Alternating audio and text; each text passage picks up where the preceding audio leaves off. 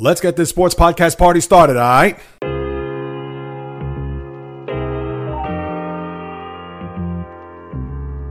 The J Reels Podcast.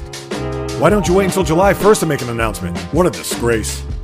He can rack up all these numbers in October, November, and December, but what really counts is let me see this in January. The Sports Rebel without a pause, delivering fast paced, jam packed sports talk like no other. Listen, I gotta call it as I see it. He is not a good player.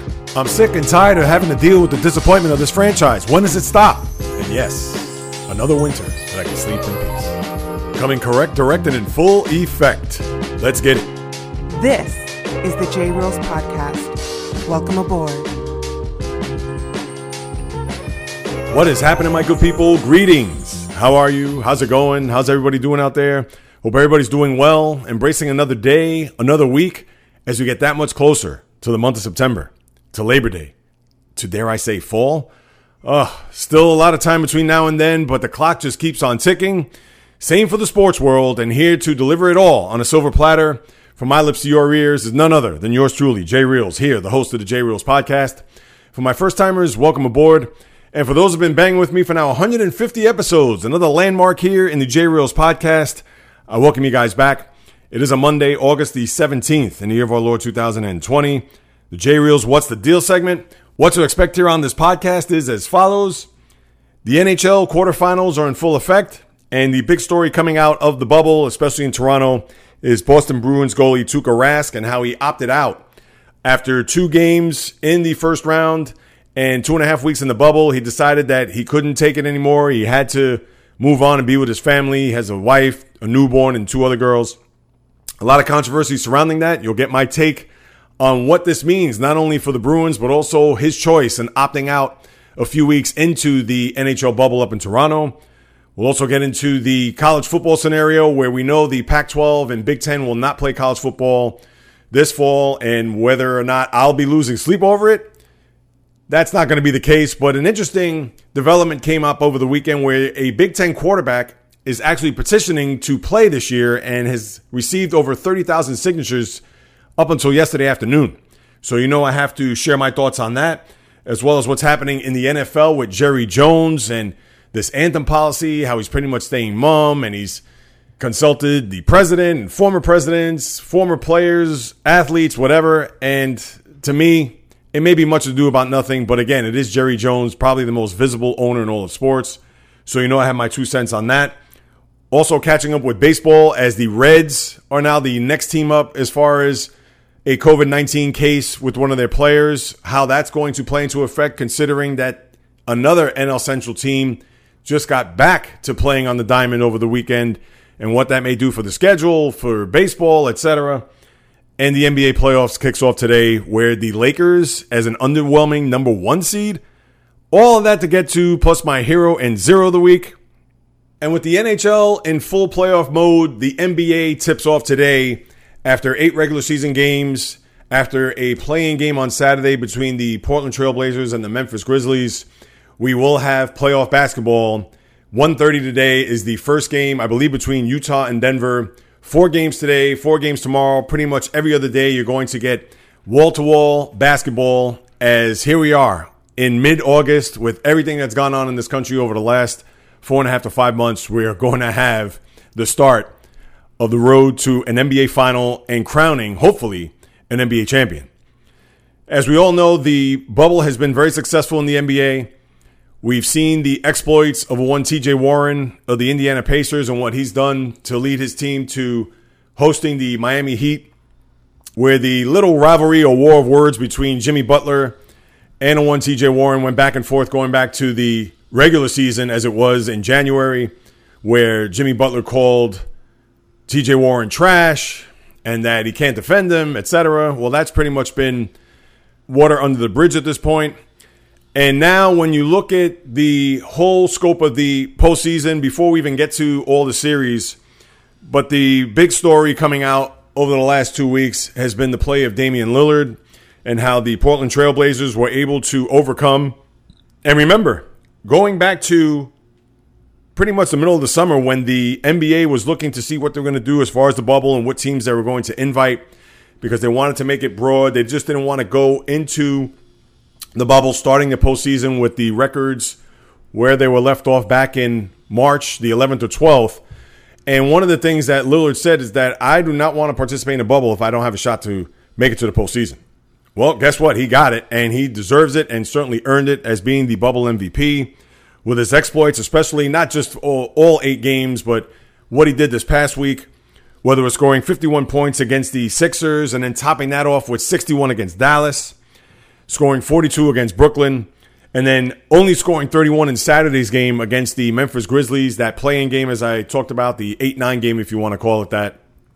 In a game where Ja Morant actually outscored him, had 42 points, but then was revealed afterwards where he broke his right thumb four games prior to that. So he was playing hurt and valiant on his part, but they fell short, the Memphis Grizzlies, and we know they have a pretty bright future, obviously, with he being the face of the franchise. But with Portland right now, I know that they're the sexy team. Everybody's looking at them to see if they could beat the Lakers. And I'm going to get to the Lakers in a little bit because I read a story over the weekend from Brian Windhorst of ESPN, who obviously has followed LeBron James's career pretty much since high school, and how he called them an underwhelming, and that's not the quote by any stretch. Let me see if I could pull that up. He said that they were the least valuable number one seed in history. And I find that to be a stretch, but I'll get to that in a second because right now it's about Portland and pretty much their journey to get to this point. In Portland, I get everybody's going to jump on that bandwagon considering how great Lillard has been here. And even with their team starting to come back together, whether your name is Jusuf Nurkic, who suffered a huge loss in his family with his grandmother, and all he did was pull off a 22 point, 21 rebound game with six assists, two blocks, two steals in that decisive play-in game. And Nurkic is a guy that could certainly fill a huge void, especially offensively, when you look at this Blazer team, because when you think of Portland, you think, of course, Lillard and CJ McCollum, and that's pretty much it. You want to throw in Zach Collins as another big who's in there. And we can't forget Carmelo Anthony, who pretty much hit the biggest shot of the game in icing that victory against Memphis. But we know this isn't Carmelo's team. Carmelo certainly is going to contribute at times, but he's not going to be the focal point of the Blazers' success moving forward if they do happen to get past the Lakers. And I'm going to say this now. This is not going to be a hot take by any stretch of imagination, but I think the clock's going to strike 12 on the Blazers. Lillard can only do but so much. And I understand he's going to be a matchup nightmare for the Lakers, considering they don't have Avery Bradley, who had opted out prior to the bubble, who, as we all know, is a very good, if not top notch defensive player and defensive guard in this league. You may see LeBron matching up against Lillard at times, depending on how much he gets off in some of these games. And Portland, although they won two to three games against the Lakers this year, and one of those games was the First game back after Kobe's death, that Friday night ESPN game, which I watched, and Lillard was stellar in that game. But now it's the postseason. You're going to get to see these guys game in, game out. It's going to be one game every other day. Not going to be a lot of breaks, which could possibly help Portland because they've been on this magic carpet right here to the point where now they've made it to the postseason. They have all the momentum on their side. But as we know, all it takes is just that one game to get the momentum, the one game to have that performance that the team, a la the Lakers, have been waiting for, considering they've been a little bit sluggish here in the bubble. But I feel as if Portland, for everything that they've done to this point, and it's not to say they're going to get swept or they're going to get embarrassed here. I'm sure they're going to perform well. I'm sure game one, they're going to try to go in there and steal that game. But it's just a tall order to ask for a team that's pretty much had playoff games every single day since they've entered the bubble. And then now they have to ratchet it up against a team, as we all know, is one of the odds on favorites to not only make it to the finals, but of course win it. Could this be an upset in the making? I mean, it could. I mean, the two teams are playing against one another. But I just kind of wonder if the Blazers are going to run out of gas here. Not to say it's going to happen in game one or game two, but as the series goes deep, whether it does reach five, six, or seven games, but I'm sure you're going to see a little bit of wear and tear on this Portland Trailblazer team, and therefore I can't see them getting past this first round. Uh, that's just my opinion. I'm sure a lot of the people feel that way. And I have nothing against Damian Lillard. He's a guy that has certainly increased his profile, not only throughout the league, but even throughout sports. for those who aren't really NBA fans, and especially people who aren't in the Pacific Northwest who don't know who Damian Lillard is, well, now they do know. And I'm sure a lot of people are going to watch just to see how he's going to perform here in this first round against the star studded Laker team, which has championship aspirations. And the first time they made a number one seed going back for a decade. So here we are now, and I'll segue into this postseason. And we'll start out west, considering we're talking Portland and the Lakers. Now, Rajon Rondo has been cleared as far as the quarantine is concerned, but we do not know whether or not he's going to be in the lineup. Remember, he suffered a broken thumb way back in the beginning of this bubble, and it's already been five weeks. The process prognosis was anywhere between six to eight weeks. Who knows if we're going to see him in this first round? I would think not. But with Rondo, with all the playoff minutes that he's logged and the experience that he has, would certainly benefit the Lakers, considering other than LeBron. And remember, even Anthony Davis doesn't have a ton of postseason experience either. But the Lakers are bereft of that. Sans LeBron. Yes, you could tell me Danny Green. I get it all those years with the Spurs and obviously last year with Toronto. But as we all know, this is a young team. This is a team that is going to be on the shoulders of LeBron James. And I'd be very shocked if the Lakers can they go six games against the Blazers? I could see maybe the Blazers winning two games. But it's going to be interesting to see how the Lakers are going to fare here, only because I'm sure they're going to see the press clippings. I'm sure they're going to look at how they've underperformed here in the bubble.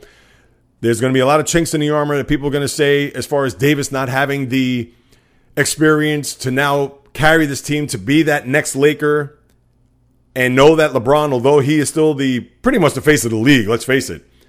But at the same time, if Davis is going to stamp his approval as far as being one of the guys, if not the guy in the NBA, this is his time to do it. We haven't seen that on a big stage other than him sweeping Portland in the first round a couple years ago. But again, it's first round. You're not going to do cartwheels or backflips because of it. But now that we have the Lakers front and center here. As far as them being a least favorite or underwhelming number one seed, uh, that's just a joke. The Lakers are a one seed for a reason. They've had a very good year. Have they had stretches where they haven't performed too well? All teams have done that. Because they're the Lakers, the spotlight is on them, so it's going to get magnified that much more. Now, how I look at it is, is that if the Lakers are going to have, I'm not going to say a cakewalk, but if they're going to have an easy first round, I would see them just taking care of business right away. And the one sign that you're going to see, especially in this first series, is how they're going to neutralize Lillard as much as they can, or who knows, maybe their game plan is let Lillard score 50 as long as everybody else scores 45. Then, as long as the Lakers reach 100, they're going to win these games. Now, I don't know if that's going to be the game plan. You would think they may look at Lillard and say, hey, have him go off, unless he's just in super heat check mode. But I would think that the Lakers are going to cruise to a first round series. And even if it is six games, I don't think they're going to be six hard fought games. Will there be a couple of tough games in between? Absolutely, I would think. And I'm not trying to say all these games are going to be Lakers 117, Portland 95. But at the same time, it's a combination of Lakers have waited for this moment. It's only the first round. They're not going to take the Blazers lightly. The Blazers, you would think they're going to start coming down from this high of the last two weeks and everything that Lillard has done. And it's not to say that Lillard's going to have bad games or he's not going to play well here. But I just think that the, as I said earlier, the clock's going to strike 12 on the Blazers. And the Lakers, I would think, will win this first round. I'm going to say six games just to give the Blazers a little credit here. I don't think they're going to lay an egg coming into this postseason. But that's how I'm looking at this first round where everybody's probably going to think that Portland's going to take the Lakers to a seventh game or it's going to be a hard fought series. I, I, just don't see it right now, despite the fact that the Lakers have not played well. And this is coming from a guy who can't stand the Lakers. So it's not as if I have the pom poms out for LeBron and company out in La La Land. As far as the rest of the West is concerned, the only other intriguing series, and it would have been intriguing if this was not bubble related or obviously if this was the normal as far as the way the country has been would be the Oklahoma City Thunder and Houston Rockets because you would have the dynamic of Chris Paul going up against his former team in the Rockets, and we all know Russell Westbrook going up against his one-time team in Oklahoma City Thunder. Now Westbrook, as you know, has been out of the lineup. Don't know when he's going to return. Westbrook, as we have said time and time again on this podcast, we know how a relentless competitor he is, and certainly he's going to give it his all. And you wonder what this first round, how many games he's going to be out. Again, it is indefinite. You would think you're going to see his face at some point this series. And this is going to be a tooth and nail. This I could see being seven games, and especially without Westbrook in the lineup. Because you got to give the Thunder credit. They have played well. Who would have thought that Chris Paul, even after the trade, would have accepted going to OKC, considering that Paul George went to LA and they got a surplus of picks back, and they're certainly looking toward the future as far as rebuilding their franchise post Russell Westbrook and even Kevin Durant when he left via free agency a few years back to Golden State. So I look at this first round as very intriguing to see who's going to come out of that. I would think, listen, my head will say Houston, my heart will say OKC, because I'm sure Chris Paul is going to want to show the critics that just because they traded me doesn't mean that I'm washed up or I'm old. He could still play. I, I think that's going to be a seven game series, but I would look at Houston probably winning that series in seven. As far as Dallas and the Clippers, this is going to be a young test for a Maverick team with the likes of Luka Doncic, and we know Kristaps Porzingis, his first time in the postseason. Well, for both of them, and I could see this being a back of the woodshed, you're going to learn today type series, or maybe Dallas will win a game. Would they win two? Could I be surprised with that? And you got to remember, these series are now every other day, which may not help the Clippers with the old playoff schedule. Sometimes you would have the first series stretched out over two weeks. And at the end of the day, it's pretty much the same here. But for example, let's say if they were to play today, and I have to check the schedule because I believe they do play today, or if not tomorrow, it doesn't matter. But let's say if they were to play today, Monday, and then let's say they would next game would be Wednesday night, they probably wouldn't play till Saturday or maybe even till Sunday because as you know the NBA likes to stretch out that first round and have these games scattered about. Well, that's not going to be the case this time around. And you wonder with Kawhi Leonard, all the rest that he's received here, not only due to the pandemic, but resting certain games down the stretch to get them ready for the postseason, it's every other day he's going to have to ramp it up. So we may not know what kind of Kawhi Leonard we're going to get long term. This first round, you would think we're going to get the full 100%. I think that they're going to show Dallas what it's like to be in a postseason. It's a different world. And Luka, I'm sure he's going to have his moments, but I would think with the way Doc Rivers and how he handles his defense, they're going to do whatever it takes to slow him down. Maybe even Porzingis gets off, but knowing that Luka is the focal point of that team, I could see the Clippers winning in five games. And then the final series out west is Utah and Denver. Now, Utah's going to be without Mike Conley as he's going to leave the bubble. He's already left the bubble to prepare for his son's birth. Who knows how long he's going to be out? You would think he's going to be out most of the first round because even if, let's say, his son is born within the next day or so, he'll come back to the bubble. And I believe he has to be four days quarantined before he even gets back on the court. So you may be looking at possibly game four, maybe even game five before you may see Mike Conley, which is going to be a loss. And Denver, with everything that they've done this year, I could see this being a long series. I'm going to say Denver in six. If Conley comes back and if Utah has a lead, that could be and bode well for Utah. But I would think Denver, with all that they've done this year and how they've are going to look to their big guy and Nikola Jokic to be the man and hopefully go deep into this postseason, unlike they did last year. Remember, they lost to Portland in that second round, game seven at home. So I'm sure they want to atone for that. Not that they could do it all in the first round, but I would think Denver will come out victorious here over the Utah Jazz. And I think it could be a long series. That could be seven games too. And, you know, I'm not trying to make Mike Conley out to be Isiah Thomas back in the day, Detroit Pistons, but he is going to be a key loss here early on. And you would think Denver would survive that first round series. Now, when you look at the East, I'll talk about my Celtics last. I'll start off with Orlando, Milwaukee. Do I even need to go there? If Milwaukee loses one game, I'd have to raise an eyebrow. Now, Orlando hasn't played too bad here in the bubble. And I understand maybe somewhat home cooking for these guys, although they haven't left the bubble.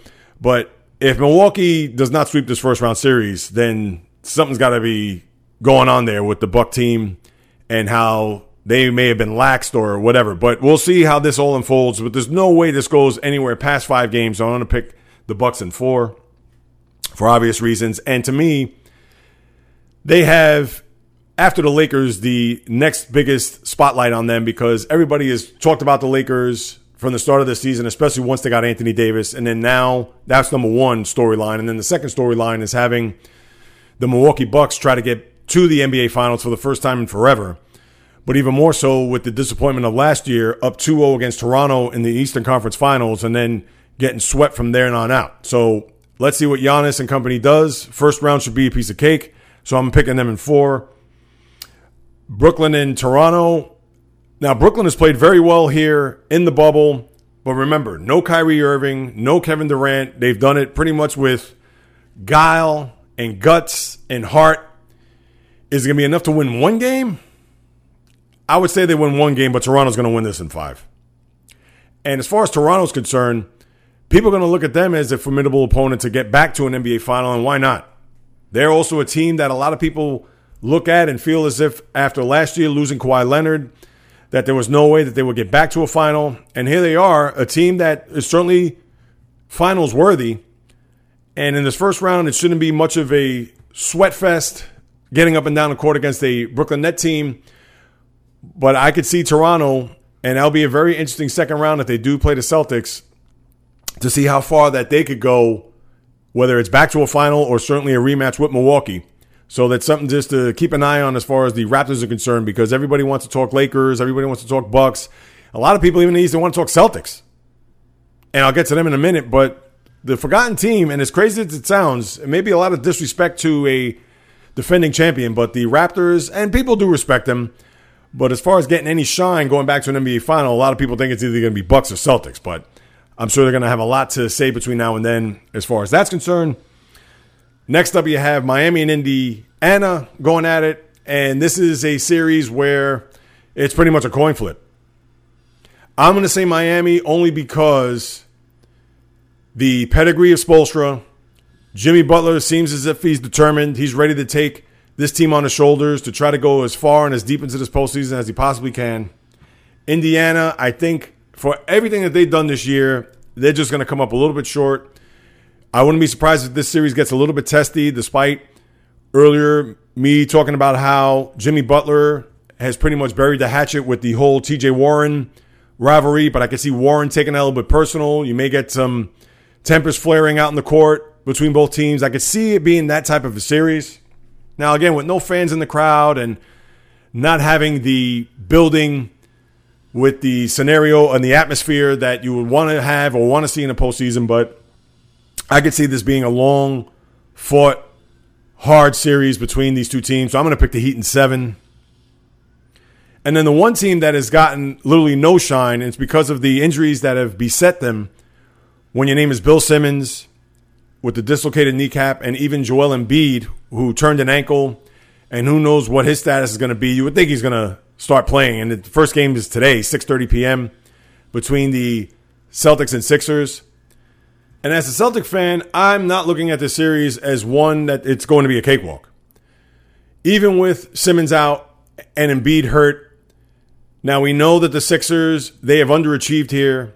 I think their coach is going to be fired unless somehow, some way they win this series and go deep into the postseason.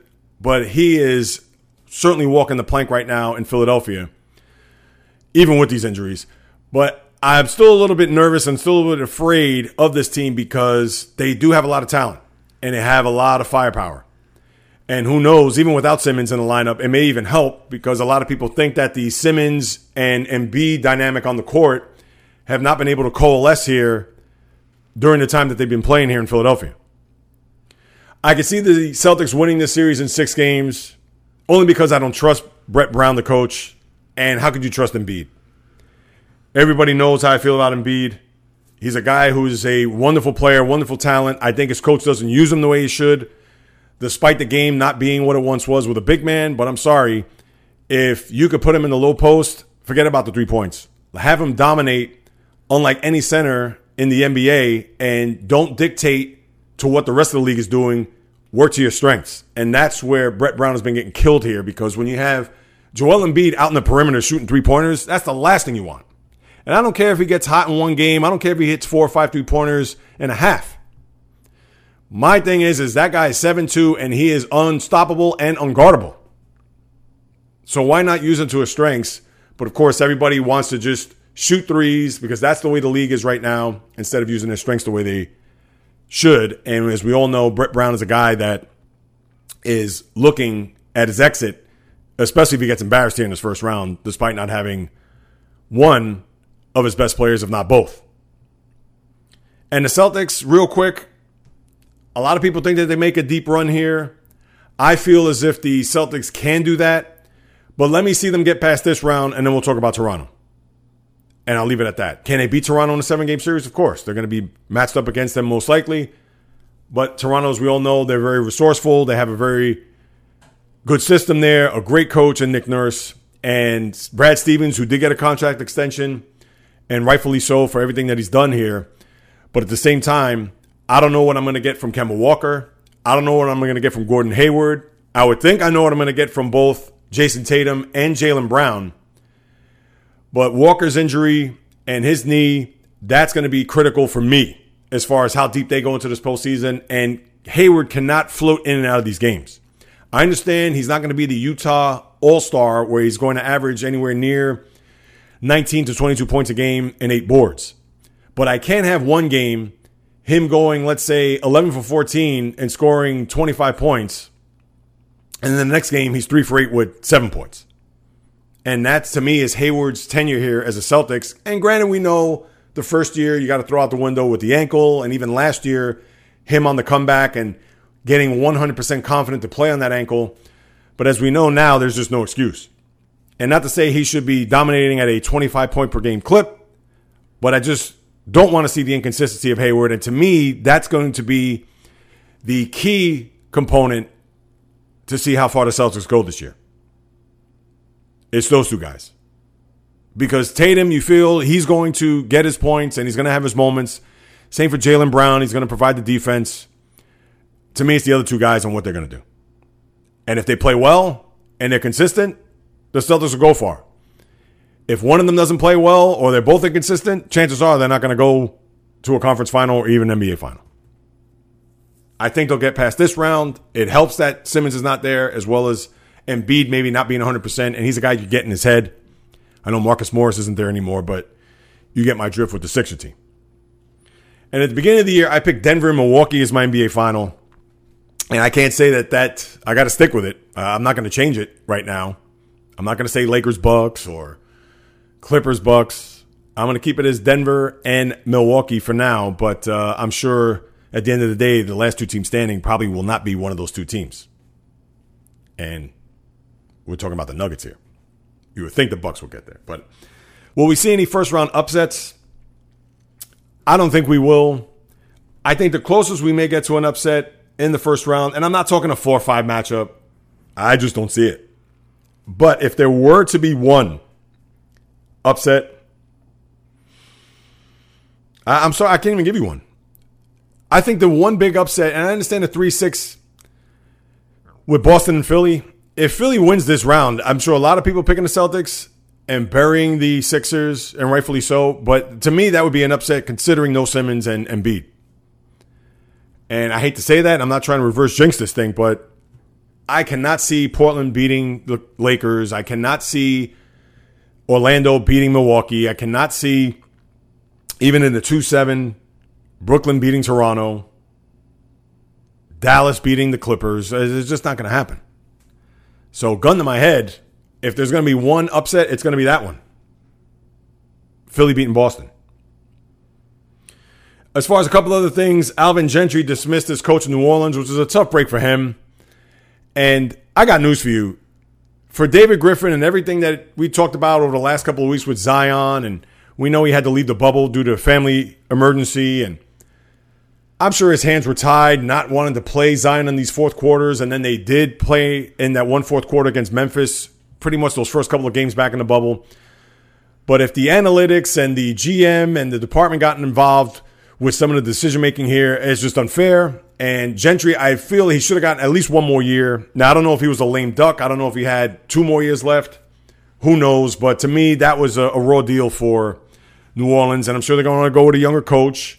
Off the top of my head, I don't know who the assistant is, whether they'll promote him or go outside of the organization remains to be seen. But I just thought Gentry got a raw deal there to not have a whole full season with Zion, with all the talent that's on that team to try to take it to the next level. Start off next year, fine. If they get off to a slow, sluggish start, then pull the plug. But now I just thought with everything that happened this year, the pandemic, Zion not playing in the first 36 games, whatever it was, uh, I just thought it wasn't a fair deal for Coach Gentry. Staying out west, Vlade Divac is out as Kings GM. Joe Dumars is going to fill that role. Divac is just a huge part of that organization for so many years. And unfortunately, it came down to a thing where Sacramento was just not able, with all the draft picks that they've received over the years and not being able to put it all together. Of course, the full guy is going to be the GM, and that's where Divac is on the outs. We'll see what Joe Dumars does. We know Dumars from his days at Detroit, being an executive in this league. We know what he did as a player, and now let's see what he could do to turn around a Sacramento Kings franchise to get them back to anywhere near their prominence in the Western Conference of the early 2000s. Of course, they didn't make it into an NBA final, but we know how good they were during that stretch when they had Mike Bibby, Chris Webber, Peja Stojakovic, etc. So we'll see what uh, happens there with the Kings this coming off season with their new VP and GM, Joe Dumars.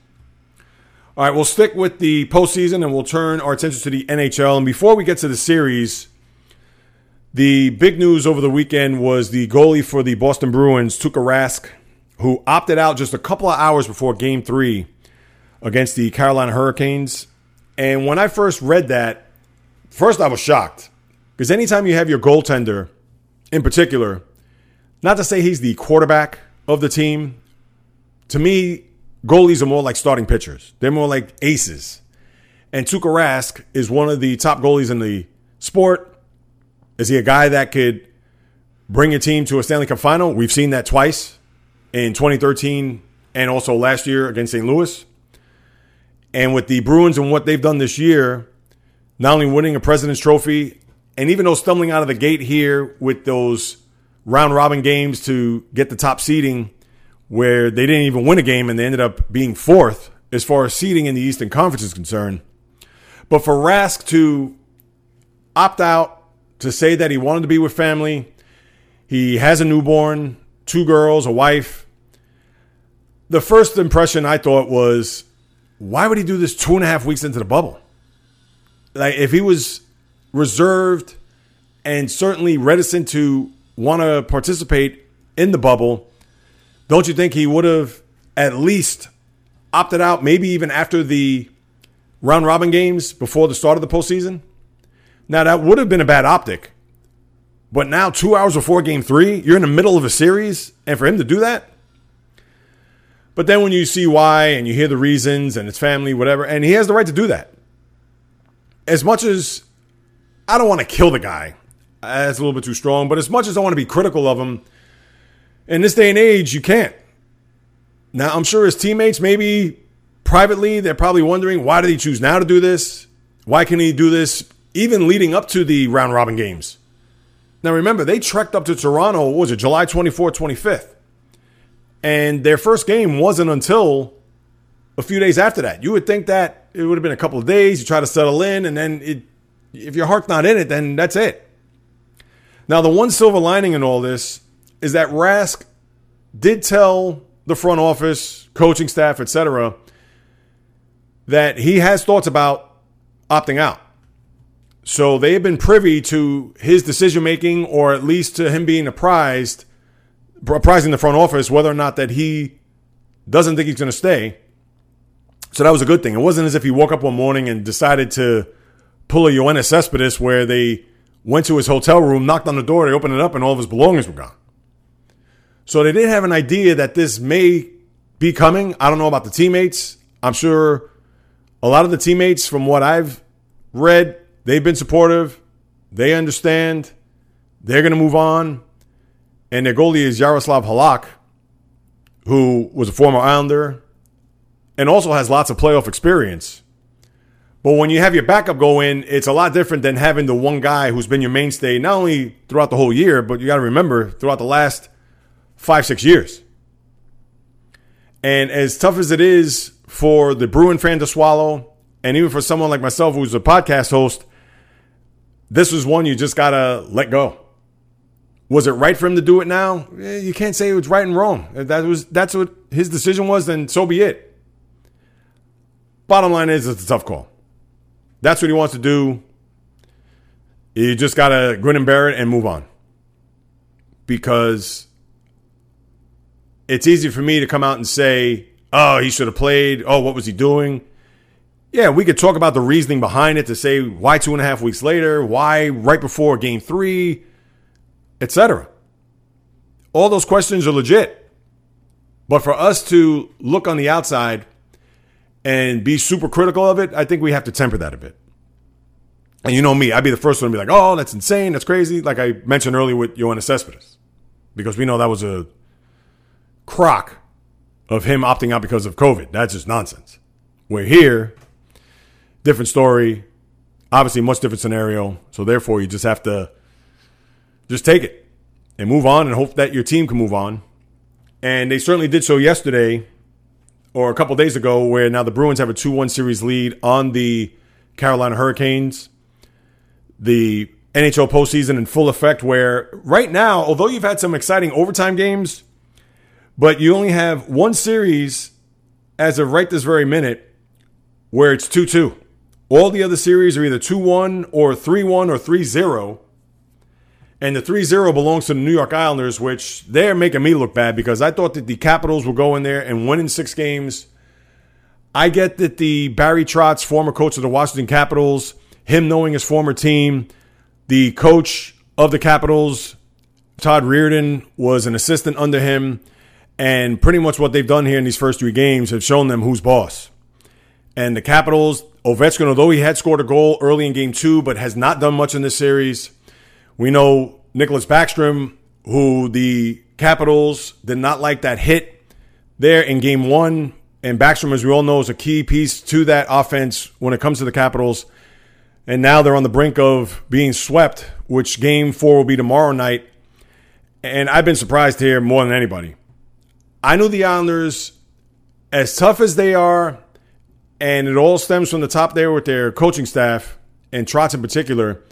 But I just didn't think they were going to have enough firepower to get past the Capital team, as we know, has had a dominant regular season.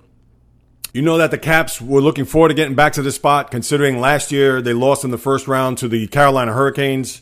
And here they are, just one game away from being extinct in the 2020 Stanley Cup playoffs.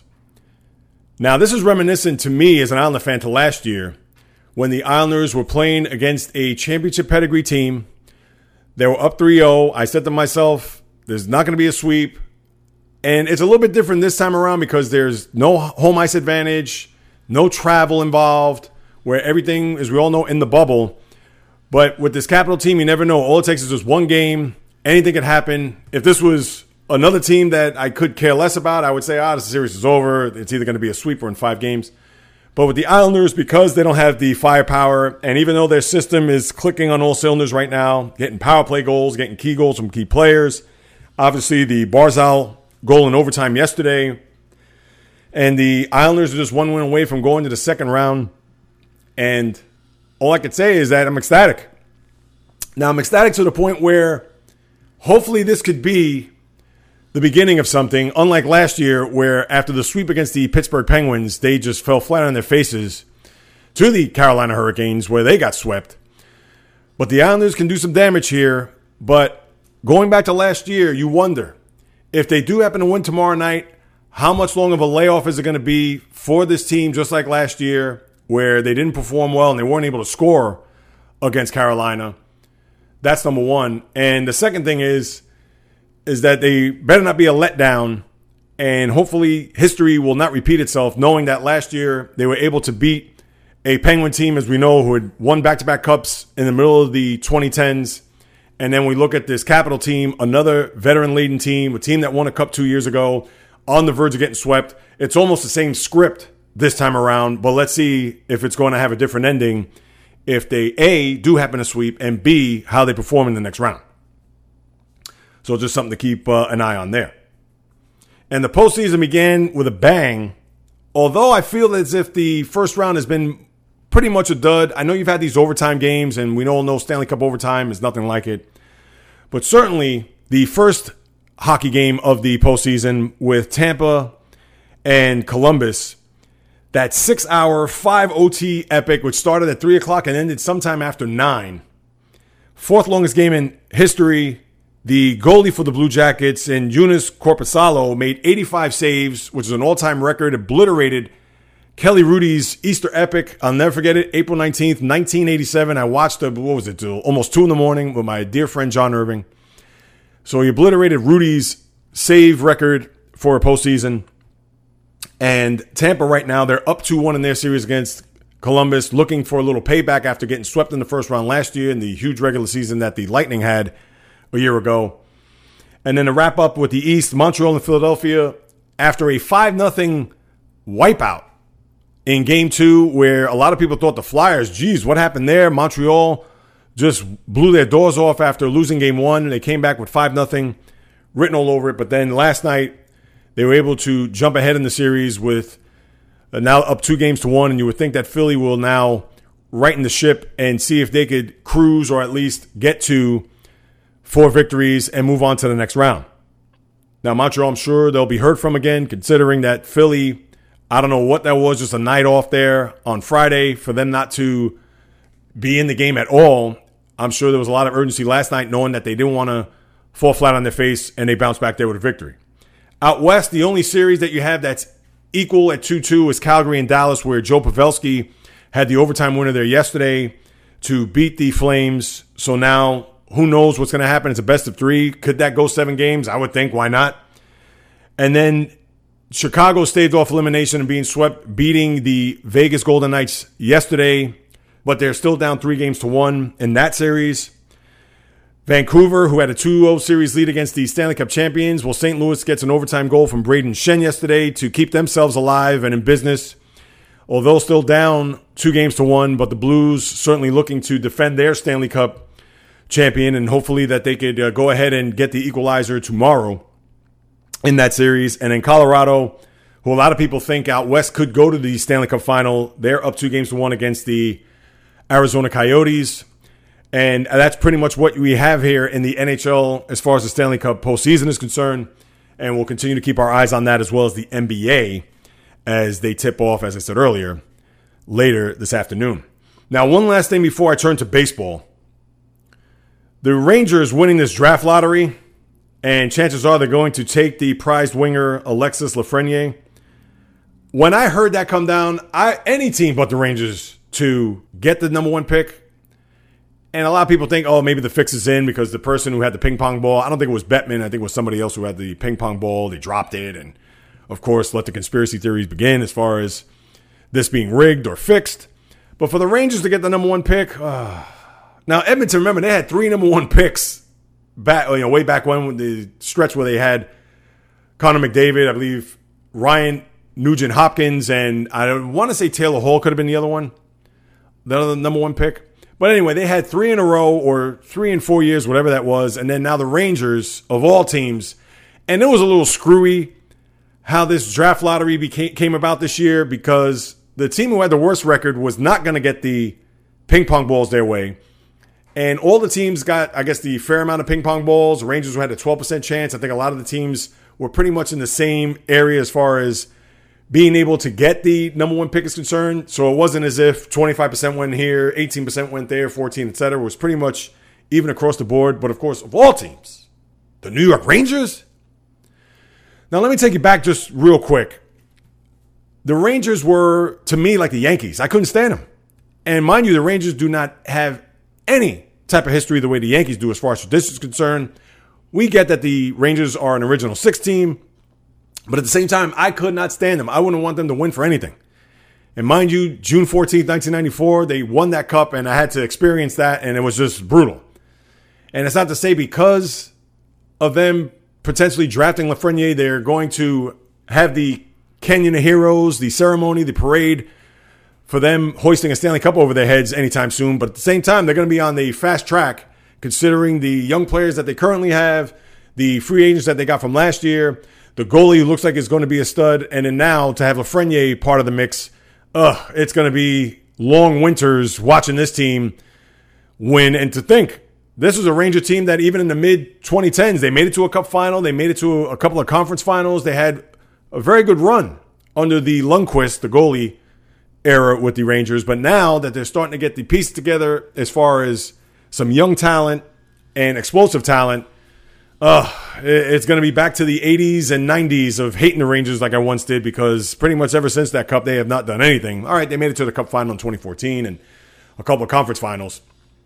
But you get the drift. It's going to be tough to watch the Broadway Blue Shirts have a lot of success here, probably over the course of the next 10 years or so, where the Islanders, hey, if they win a cup this year, then great. But who knows? That remains to be seen. So, all right, let's turn our attention now to baseball as the Reds are now the next team up as far as contracting COVID is concerned. One player tested before Saturday's game came down with a positive result. Don't know who the player is at the moment. I know the Reds going back to maybe a few weeks ago where Joey Votto had COVID like symptoms, found out that it was negative, as well as a couple of other players on the team. But now, when the Reds are the next team up, especially in a division where the St. Louis Cardinals, who are out for since July 29th up until this past Saturday, where they swept a doubleheader against the White Sox before losing yesterday, they were a team that going into that doubleheader were two and three and missing out on all those games. And then the Reds, who had a lot of hype coming into the season, a team that people thought that they could actually maybe win a division, let alone make it to the postseason. Well, right now, their season is on hold, not knowing whether or not they're going to play this week, into next week, etc. Now, it's only one player. Maybe what they could do is over the course of the next couple of days, they'll monitor it. Don't know again if that's a pitcher. Don't know if it's a, an everyday player. But with the Reds right now, you got to wonder with the division pretty much upended with what the Cardinals had experienced due to COVID is this going to be a thing where are the Reds going to be gone for any long stretch of time, especially in a situation where they got to play the Cardinals and the Cardinals need to make up games in the worst way? So, something you got to keep your eye on there. Again, Major League Baseball, they are holding their breath, crossing their eyes, fingers, toes, whatever it may be, just to get through these 60 games. Because as I segue that into a potential bubble scenario for the postseason, I think it'd be a very good idea for baseball to do that. Now, it'd be tricky from the start only because of the expansion of teams this year. Unlike the 10 teams that you would get five in each league, you're going to get 16, eight in each league. And I don't think there's any way that you could possibly have 16 teams in a bubble to play a ton of playoff games over the course of whatever it may be. At least the first week. Now, I understand after the first week, best of three, you're going to have eight teams out of there pretty much after a few days.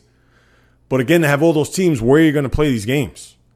First off, they're going to have to be at some area where there's going to be a bubble, as we all know, similar to the NHL and NBA.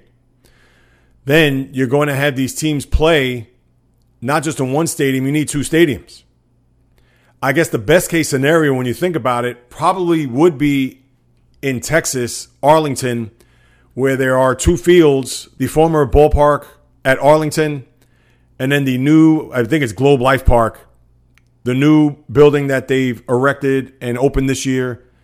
I don't think they've knocked down the old one. So if you have the two ball fields that you could play on, and one is enclosed, you don't have to worry about rain pretty much in that area. Obviously, the heat shouldn't be as bad in October than it would be now in July and August. But I'm sure baseball's mulling over a potential bubble scenario where maybe once you get to the eight teams that are left standing for the divisional series in each league, you could possibly do it at that point. Now, where you're going to do it, that's a whole other story. You may have to do two bubble scenarios only because, let's just say for argument's sake, all right, you use Texas as one and wherever the other will be.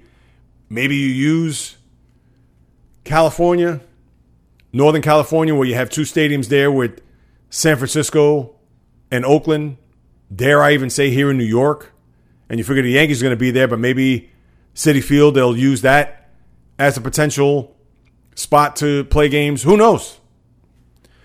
But you would only think that you'd have to split it up because there's no way that you could have four games in one day as baseball would have, because as you know, the postseason when the DS begins, you're going to have the American League, let's say, play day one, and then day two, you're going to have the American League and National League play all four series in one day, and you can't have it in one ballpark. You just can't.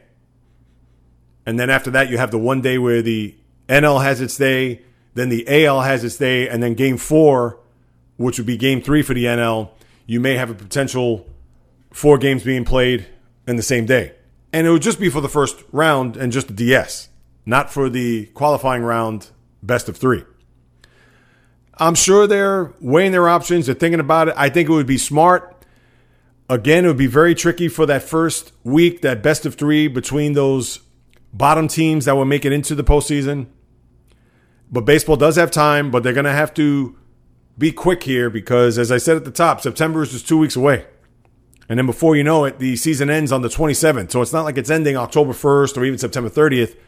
Those days are precious. So if baseball were to implement a bubble scenario, they would have to come down with a decision, you would think, sometime between now and I would think no later than the 15th of September. And uh, to me, I even think that's late. They should probably have something set in stone well before that. So there's something to keep in mind as Major League Baseball is doing whatever it can just to get through this regular season in hopes to getting all the money from the networks for the playoffs. And I hope that they come up with something soon because if they're going to roll the dice and think that, well, let's just play it out as it is, everybody be in their home stadiums, etc. Well, the last thing they want to have is a player getting sick on the eve of the postseason or during the postseason where they're going to have to shut it down. So if they have a bubble scenario, I'm sure that will be the cure of all ills once they get past September 27th and get started for their run to Red October. Now, as far as the baseball, not a lot of news and notes. I mean, if anything, you've had more injuries over the last week than anything. And with the Yankees, I tell you, the Yankees could lose so many different players. And if this was any other team, who knows how they would be able to rebound from such injuries? But you had Giancarlo Stanton last week going on the IL with a hamstring. And you figure, ah, all right, typical Stanton. He's always hurt, especially in the Yankee uniform. We'll be okay. Well, then you find out that Judge is hurt and he has a calf strain where he uh, he's on the IL. So who do they bring up? Oh, they only bring up Clint Frazier, who had five RBIs the other day in a home run. Now DJ LeMahieu gets hurt with a wrist, and he's on the IL. So who do they bring up? only the runner up to the 2018 Rookie of the Year and Miguel Andujar. So the Yankees just they're just loaded. They just plug and play with guys that, for the most part, are going to go in there and perform and not miss a beat. And then last night you have a guy Mike Ford, who a lot of people comparing to Babe Ruth because of his girth, his size, and he hits a home run. He drives in a few, and the Yankees just dominate the Red Sox. And it's amazing when you think about the Yankees from this regard. They have now beaten the Red Sox nine straight games going back to last year, and that's on top of the 18 games straight that they've won against the Orioles. So they have just had complete dominance of those two teams over the last year plus.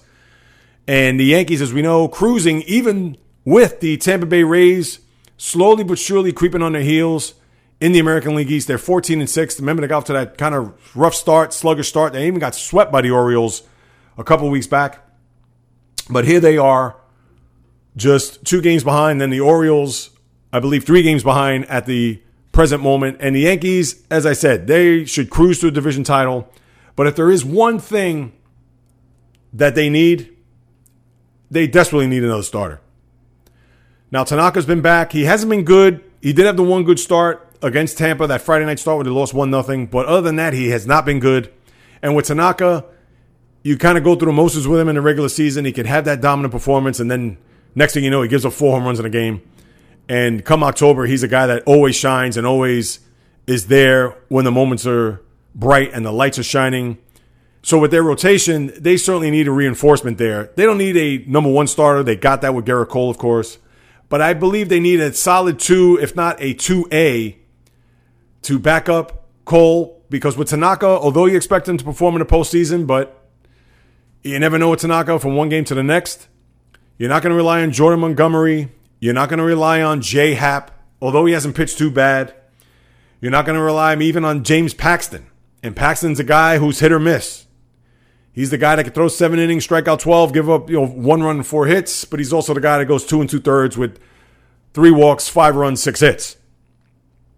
So for them to get another starter, I think would be imperative. Who could they pluck from which team remains to be seen. As two weeks from today, officially, guys, two weeks from today would be the trade deadline. So we'll see if Brian Cashman has something up his sleeve to bring in some sort of reinforcement for that rotation. Now, as far as the other injuries concerned, especially with the front runners, Ronald Acuna Jr. is on the IL with a wrist that's been bothering him. And we all know about Mike Soroka, their a starter on a team who's not going to be back this year. And we got to wait and see if the Braves, as I mentioned last week, if they're going to bring in anybody to replace him or come close to replace him. Because we know the Braves with back to back NL East champion titles, they're looking to not only win another title, but also go as deep as they can into October, unlike the last two Octobers. So you would think the GM, Alex Anthopoulos, will certainly be wheeling and dealing before August the 31st. And then I'm not going to get into the whole Joe Kelly with the podcast, Ross Stripling calling the Astros rats and snitches. I'm not going to waste my time on that, people. I mean, you can go somewhere else with that. If you like Joe Kelly, don't like him, love, I mean, it doesn't matter at the end of the day. But anyway, so he had some words to say about the Astros there. But with the rest of the American League, in the Central, the Twins and Indians, and the Indians have even admitted that the situation with the pitchers Zach Plesac and Mike Clevinger, there was a little bit of a rift or division in the clubhouse because of that. And remember, Francona's had some health issues, so he hasn't been there day in, day out. I believe he's back now, but you wonder if the Indians, if this is going to bring them together or pull them apart. Now, the Indians have played pretty well. They've come close to the pack there, one game behind the Twins, and even the White Sox, even after losing to the Cardinals after not playing for over two weeks, were able to salvage the third game of that series, and they're at 500, just three games behind the Twins at the current moment. When you go out west, the Astros have righted the ship themselves as they're winning four games in a row. And now you would think, even with as bad as they've played and they've underachieved, and Altuve's just gotten off to an awful start. But the way the playoffs are going to shape up this year, as long as they're in second place or have a record over 500, you would think they're going to make the postseason. Remember, there are a lot of bad teams in the American League. We can go through the whole list. And as long as they would finish somewhere in the top eight, you would think. I mean, if the Astros can't finish in the top eight, then you know they've had a bad year. Considering their success over the last few years, if you want to talk about the cheating scandal or not, they still have the talent to put it together. Now, in the East, of course, the Marlins, they're going to be in first place based on winning percentage, but as we all know, they played a lot less games. In fact, eight less games than the second place team, the Atlanta Braves. So the Marlins, we're going to have to see. They have four games against the Mets upcoming. I'll get to the Mets in a second. But they have four games with the Mets upcoming, so we'll see how they fare against them to kind of keep them atop the NL East. But you would think they're going to have to make up a lot of these games somewhere down the road, and it could catch up to a young team. Braves, you talked about with Acuna going on the IL and them needing some starting pitching help. Phillies sweeping the Mets over the weekend let's see if they get on the right track, as well as the Nationals, who both of those teams have come out slow to start off the season. So let's see if they could rev up and get themselves going here to make a late August into September push. And then they're the Mets, 9 and 14, swept in Philadelphia after the Orioles manhandled them last week. And the Mets, uh, what more can you say? I know a couple weeks ago I touched on the whole scenario with the front office, the ONS, etc this is a team that is going nowhere fast, and it would be an embarrassment considering that they can't make it to the top eight in the National League to have a shot at the postseason. Uh, what more can be said about this team? Uh, Jacob DeGrom had to miss a start due to neck stiffness. He may start on Wednesday, which would be his next scheduled start. We know everything about their bullpen, the situation with Diaz, and now he's relegated to eighth inning work. Their offense right now is they're not able to hit. They're not able to hit in big spots. They can't hit with runners in scoring position. Starting pitching, they got nothing from Porcello. He had one good start. I'll give him that. But Porcello has not done anything. Walker's been hurt. Also, Steven Matz, he's been just god awful. Stroman then opts out, so he's gone for the rest of the year. So that looks bad on Brodie because he brought him in last year for reinforcement, thinking that if Syndergaard – were to be on the trading block last year, as was rumored. And we know Syndergaard is on the shelf due to Tommy John surgery. So that trade, which sent Anthony Kay and I believe another pitcher up to Toronto, not to say that they were the next Nolan Ryan or Jerry Koosman, to say the least, but with that trade amongst the Diaz Cano trade, and pretty much there's only big sign Jed Lowrie. Let's not forget that one of the most terrible signings in Met history. And despite JD Davis being a plus as far as Brodie's resume is concerned, I cannot see Brodie anymore. He's got to go, as I've said couple weeks back, and hopefully the ownership sells the team, so Brodie will definitely have to go.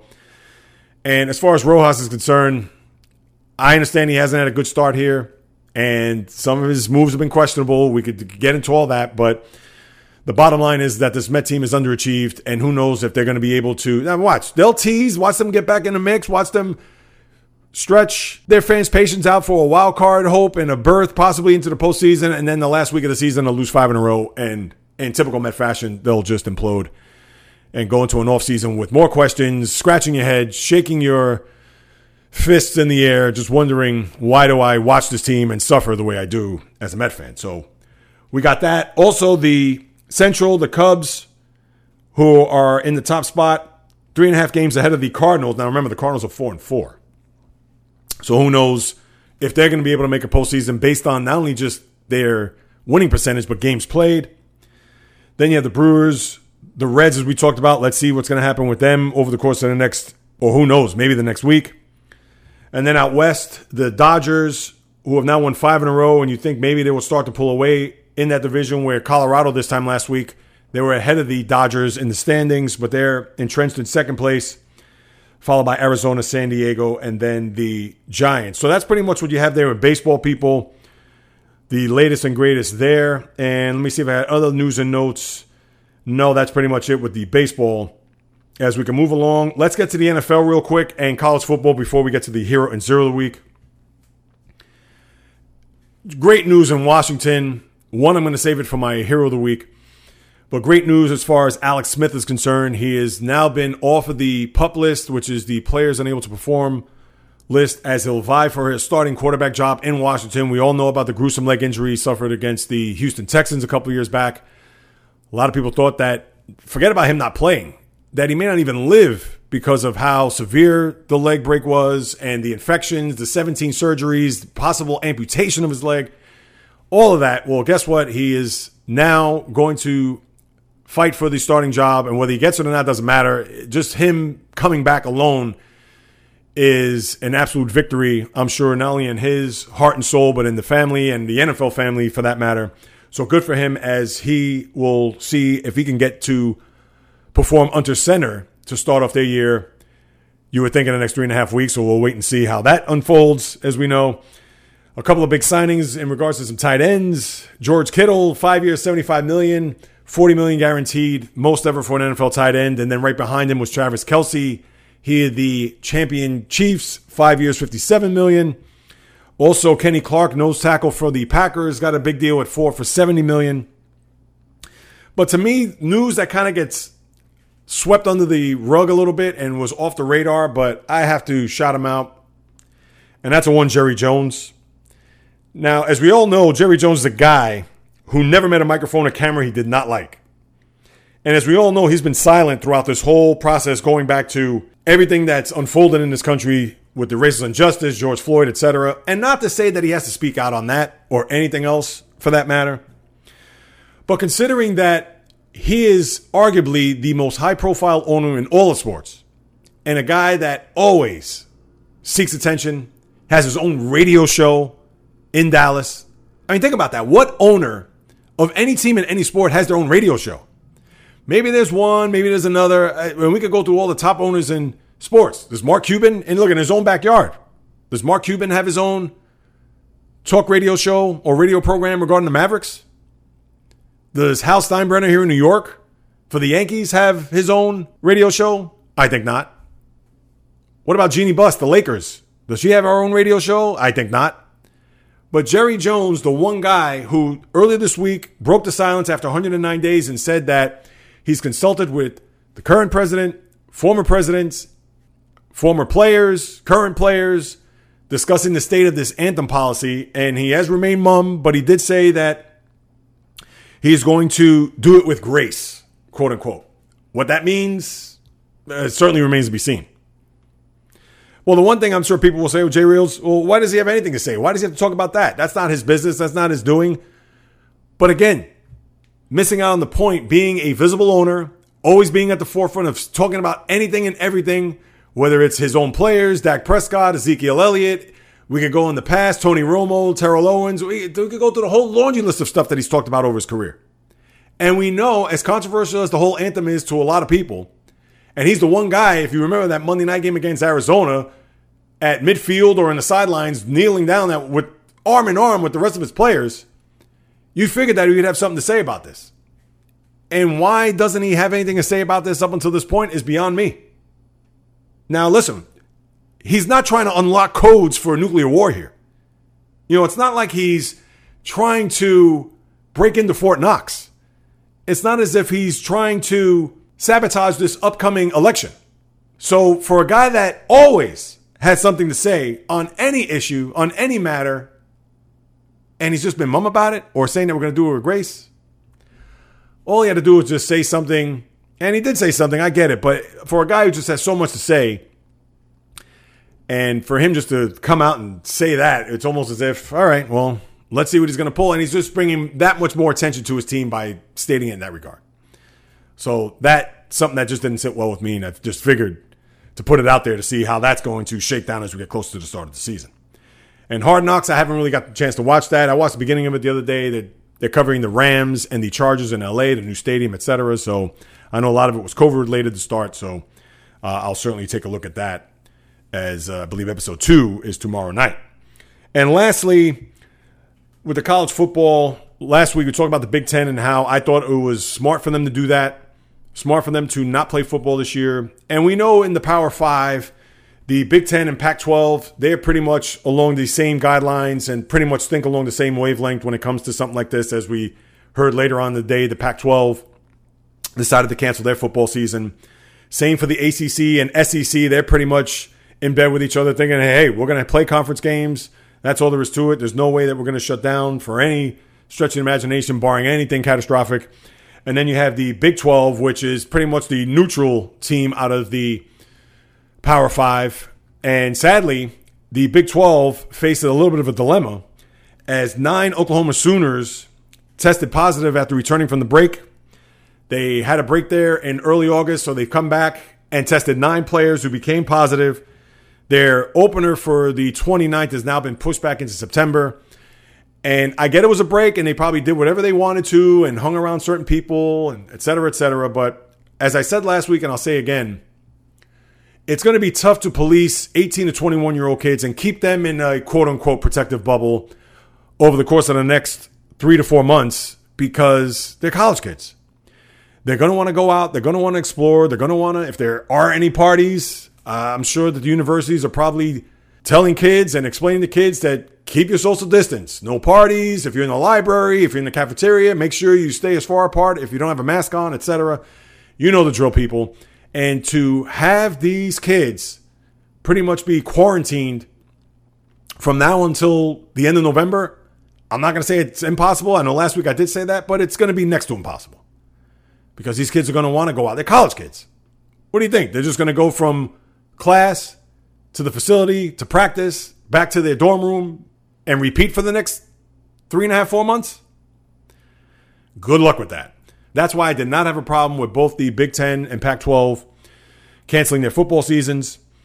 And on the heels of that, you had the Ohio State quarterback who, Ohio State obviously is in the Big Ten.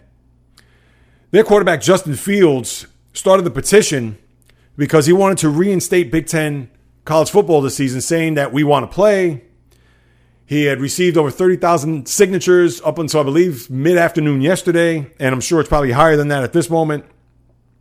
He feels as if the players can abide by the health and safety protocols to complete a college football season. He feels as if that they could go ahead and do their best and he, that he wants to play, and he's got the same sentiment from a lot of the players on his other team, which is fine and dandy, but here's the problem with that. Justin Fields is not going to be the guy who's going to change the minds of the Big Ten college football powers that be because he's going to need a lot more people and a lot more players than he to come out and say that. He's going to need the likes of the Michigan coach, Jim Harbaugh, his own coach, Ryan Day, the Iowa coach, and Kirk Ferentz. They're going to be the ones that are going to have to voice their opinions to the commissioner of the Big Ten and hopes to turn that around. And as we know right now, I'm sure that they're going to stand pat. There is no way that based on signatures or based on a player in the conference is going to turn the fate of a college football season based on those two things. There's going to be a lot more than that. As we all know, there isn't one college player that's bigger than the sport, even if your name is Trevor Lawrence right now. Your name could have been Deion Sanders, Bo Jackson. You can name any college football player of the past. Just because they speak doesn't mean that the university is just going to bow down and say, all right, well, you know what? Okay, Justin, we get it. We, we got 8 million signatures. Let's turn it around and we're going to play college football this year. Eh, it's not that simple. And trust me, you think these college football universities that they don't want to play, you know how much money they're losing by the day because there's no college football, and especially once the season starts?